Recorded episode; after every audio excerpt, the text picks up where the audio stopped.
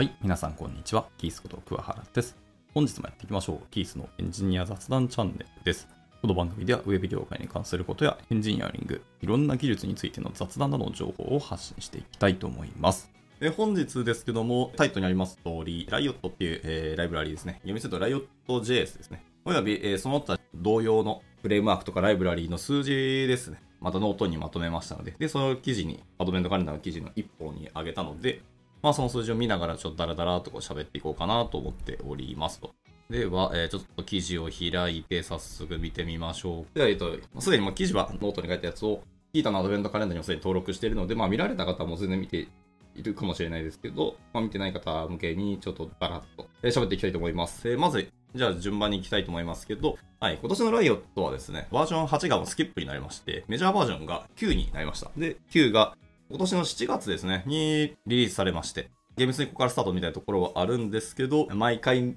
のメジャーバージョンの、えーアップロードの恒例といいますか、メジャーバージョンアップした後に、すぐにマイナーバージョンアップでバグ修正がこうリリースされるっていう流れがですね、ライオットによくあるんですけど、まあ、これが今回もまた行われましたよっていう感じですね。この流れ、いい加減やめたいんですけどね。いや、こうテストとかリリース前のチェックとかっていうのをもうちょっと強化したいなっていうのを本当思ったりはするんですよね。はい。まあまあさておき。まあそもそも Riot.js ってそんな使われてないというかもう名前すら知らないみたいな方は結構増えたんですけど、今年の Riot.js はちなみにダウンロード数ですね。まあ1年間といっても現時点で2023年1月1日から2023の11月30ですね。昨日までの11ヶ月の数字を見ますと、ダウンロード数は18万5887というところで、まあちょっと下がってきているっていうのはもうしょうがないなっていうのはあります。まあ去年も26万2815なので、ちょっと減らす形になってしまいましたし、まあ、他のですね、えー JS のライブラリとかフレームワークの、ま、発展とか進展もあって、まあ、そちらのインパクトも正直大きかったとは思いますね。えー昨今 JS フレームワーク、いろんなのがどんどんどんどん変え始めてましてですね、旧三大 JS フレームワークと現代の三大 JS フレームワークという議論もあったんですけど、もうそんな世界じゃなくなって、もう今、な何大フレームワークなんだみたいな感じの完全にこう、群雄割拠な時代になっててですね。まあ、特にこう、 Svelte とか、 Solid JS とか、えーあと Astro、えー Remix、クイックみたいなものですね。この辺が結構台頭してきたなっていうのは正直ありますと。名前も結構見るようになったし、そんな記事も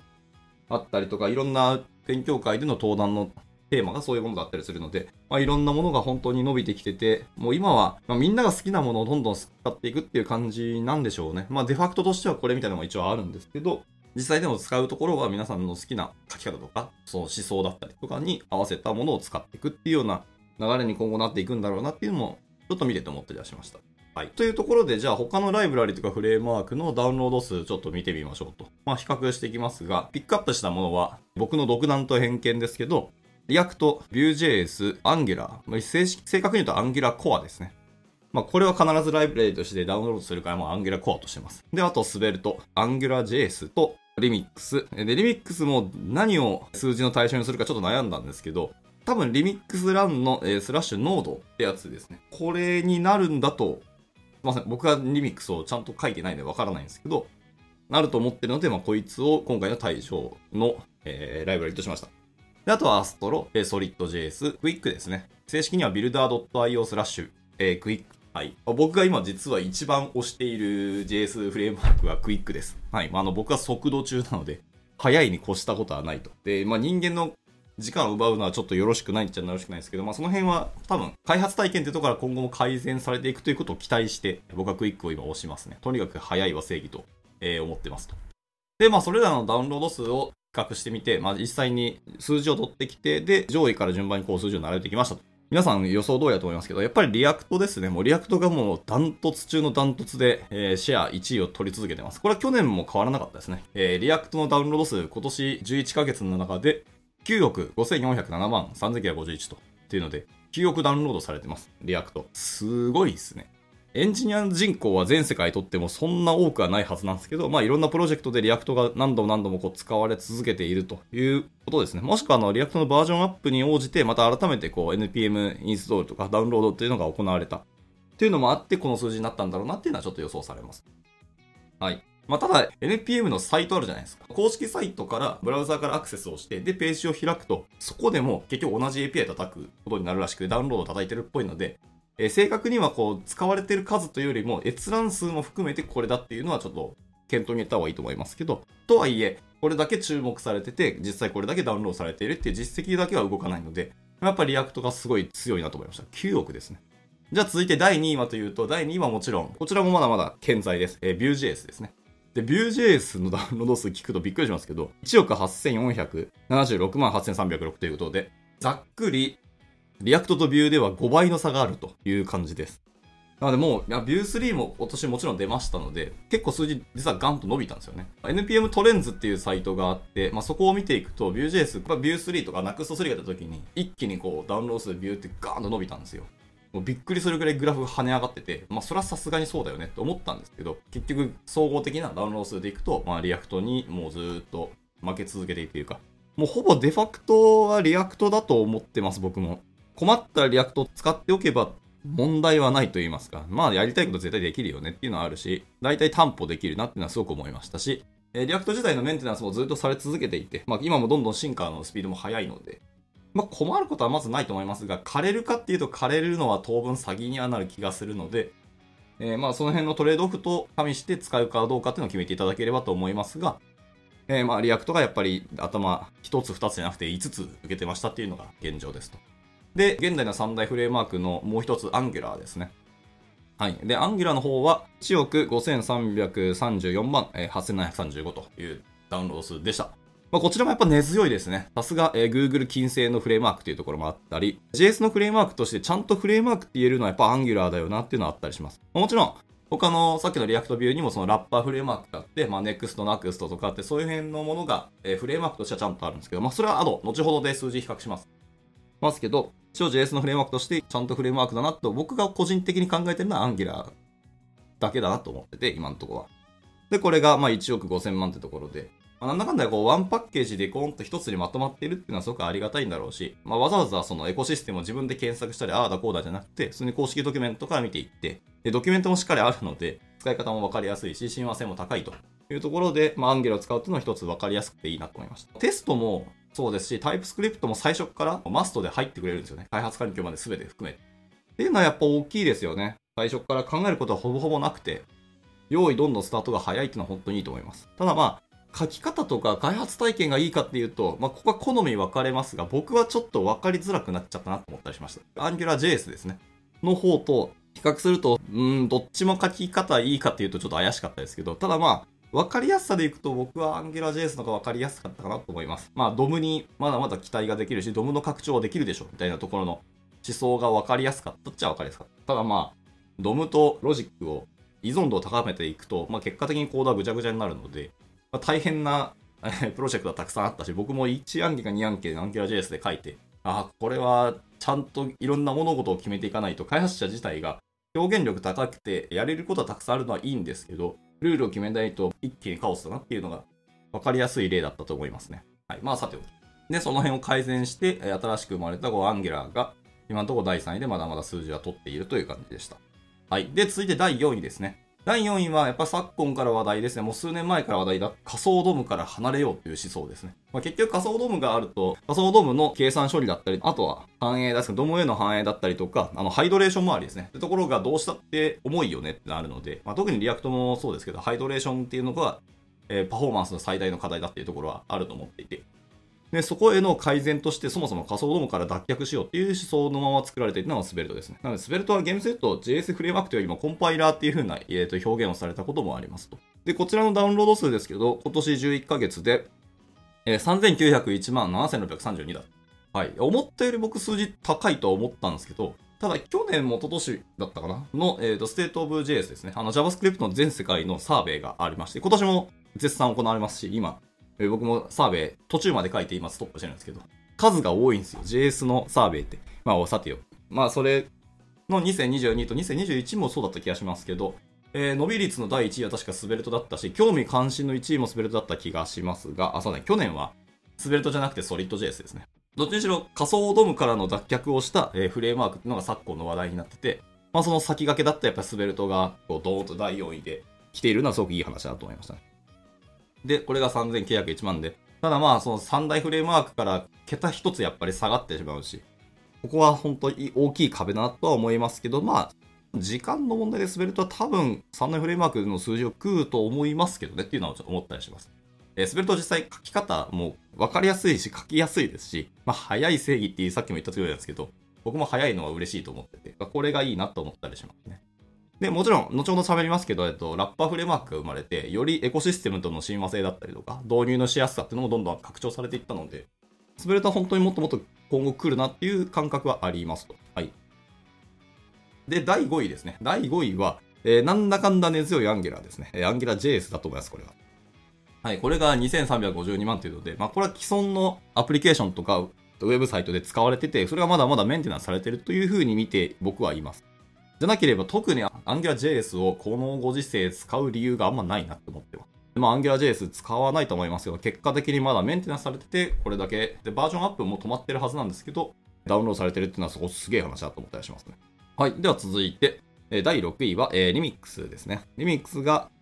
えー、841万ダウンロード数ですね。っていうので、まあ、ここからまたダウンロード数ちょっと頭一つ下がっていくって感じです。えー、もうここから先は大体そんな感じですね。えー、進行フレームワークなので、やっぱ数字はそんな伸びないなっていうところですけど、どれだけダウンロードされたかっていう比較で。続いてアストロですね。Astro も結構話題ですね。そういう React とか Vue で作られたコンポーネントを Astro で実は一緒くたにキメラのように使うことができるっていう革新的なフレームワークでしたね。ほんまかよと思いましたけど。でも実際使えるっちゃ本当に使えるんですよ。他の JS フレームワークで作った資源を、えー、 Astro の中で、えー、混合して使えるみたいな話で、びっくりですね。もう中のコード多分闇というか、黒魔術なコードになってんじゃないかって気はしますけど、まあ、とはいえ結局 JSX に、えー、最終的に1回は変換するんですよね。えー、Vue.js もあの最終的に JS に変換する前に1回 JSX に変換をしてるんですよ、中で。っていう意味では JSX という一つの共通言語に落とし込めるっていうのが多分根源だと思うんですよ。はい。で、アストルが、えー、516万ですと。これも結構伸びてきましたね。で、続いて先ほど名前出ました、えっ、ー、と、ソリッド JS が492万ダウンロードで、最後、クイックですね。クイックはさらに頭一つ下げて、えー、52万4197というところで、まあまあ今からかなと思いつつも、結構数字のグラフを見ますとですね、もう横ばいになってきたので、クイックはそんな爆発的にも伸びることは意外ともうないのかなっていう感じですね。ただ早いだけが正義ですけど、早いだけで選ぶかっていうと、そんなことはもちろんないよねっていう当たり前の結果になったと思います。はい。続いて、えー、ラッパーフレームワークですね。えー、先ほど言いましたラッパーフレームワークを見ていきたいと思いますが、えー、今回また独断と偏見でどこまで選ぶかちょっと悩んだんですけど、Next.js と Nuxt.js、あと、で SvelteKit と、あと、 SolidStart ですね。この4つを一応ラッパーフレームワークとして今回ピックアップしましたと。先ほどの Angular もまあ、フルスタックのフレームワークみたいな言い方はできるんで、ここも含めてもいいっちゃいいんですけど、えー、明示的にちょっと外してみました。で、ダウンロード数の比較ですけど、まあ1位はやはり皆さんの想像通り、えっ、ー、と、Next.js ですね。はい。まあ、Next のダウンロードがあるから、 React の数字も付随して伸びたっていうのは絶対あると思いますけど、Next.js のダウンロード数は2億797万2511という感じです。はい。実は React より NEXT の方がダウンロード数は、あ、じゃあ多くない嘘、嘘です。 React が9億だから、え React の方が多いです。はい。で、NEXT が2億ダウンロードいってるとで、じゃあ第2位の Next.js なんですけど、Next はというと2490万というところで、実に10倍の差が離れてしまったって感じですね。Next3 も今回、今年出て結構数字伸びたんですけど、とはいえ、結局 NEXT が10倍の差をつけていてダウンロードされているっていうので、まあ、ほぼほぼもう、あの、いわゆる JavaScript のフレームワーク戦争みたいなのはもう React Next で多分着地したと僕も言っていいと思いますね。はい。まあ、その中で、でもやっぱり進行のフレームワークの良さとか書き方とか、こういう表現ができるっていうところを選ぶっていうのが今後の皆さんの選択肢だと思いますけど、まあ、困ったら NEXT なんだろうなっていうのはちょっと思ったりはしました。で、まあ、NEXT2490 万ですけど、これは多分もうこのままグラフ見てもそんな右肩上がってない横ばいになるので、ここももうほぼほぼそのままなんだろうなと思いました。で、続いて第3位ですね。進行の、スベルト JS ですけど、スベルトキットが964万。っていうとこですね。ここもまあ先ほどの数字とほぼほぼ同時ですね。ただまあここも伸びていくとは思いますし、えー、時間の問題でナクストの数字多分上塗りすると思うんですよね、スベルトが。はい。いや、ほんと書きやすいし、えー、仮想ドームから脱却の速さと TS の親和性とかっていうのが、やっぱスベルトが担保してくれるので、そこは大きいよなとは思いますね。で、ラスト、えー、ソリッド JS のラッパー、ソリッドスタートって言われるものですね。一応これが多分公式だったはずですけど、えこちら31万9781なので、まあまあ、まだまだ今からだなっていうところはありますね。まあでも、スベルトとソリッドが多分パイの食い合いをしてるので、そうなるとやっぱスベルトの方でずっとまだまだ数字は伸びていくとは思います。はい。ただ、えっ、ー、と、伸び率みたいな話をちょっとしてみたいと思いますけど、えー、Next.js の伸び率はでもやっぱり、この中でも結構すごくて、今言いました2億ダウンロードされてるんですけど、昨年のダウンロード数が1億4000万とかなんですよね。なので、ざっくりしてますけど、プラス6000万以上伸びてて、伸び率でいくと41%増というところで、ネクストほんとガンと伸びてきましたねっていうのがあります。去年も1位だったんですけど、今年もダントツの1位ですね。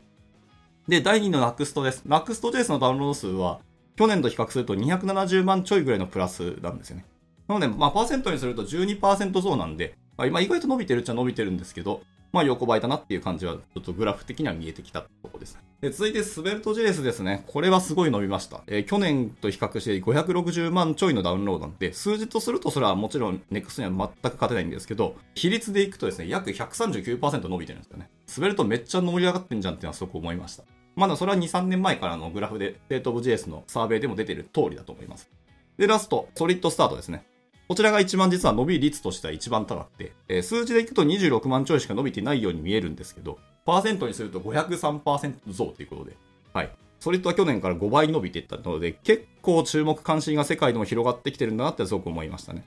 まあ、書き方が結構 React の、 React Hooks ですね。use なんちゃらみたいな書き方と結構似た書き方なんですよ、 Solid って。まあ、そこの親和性とか、なんか、既視感があるなっていうので、書き方が分かりやすくていいなと思いましたし、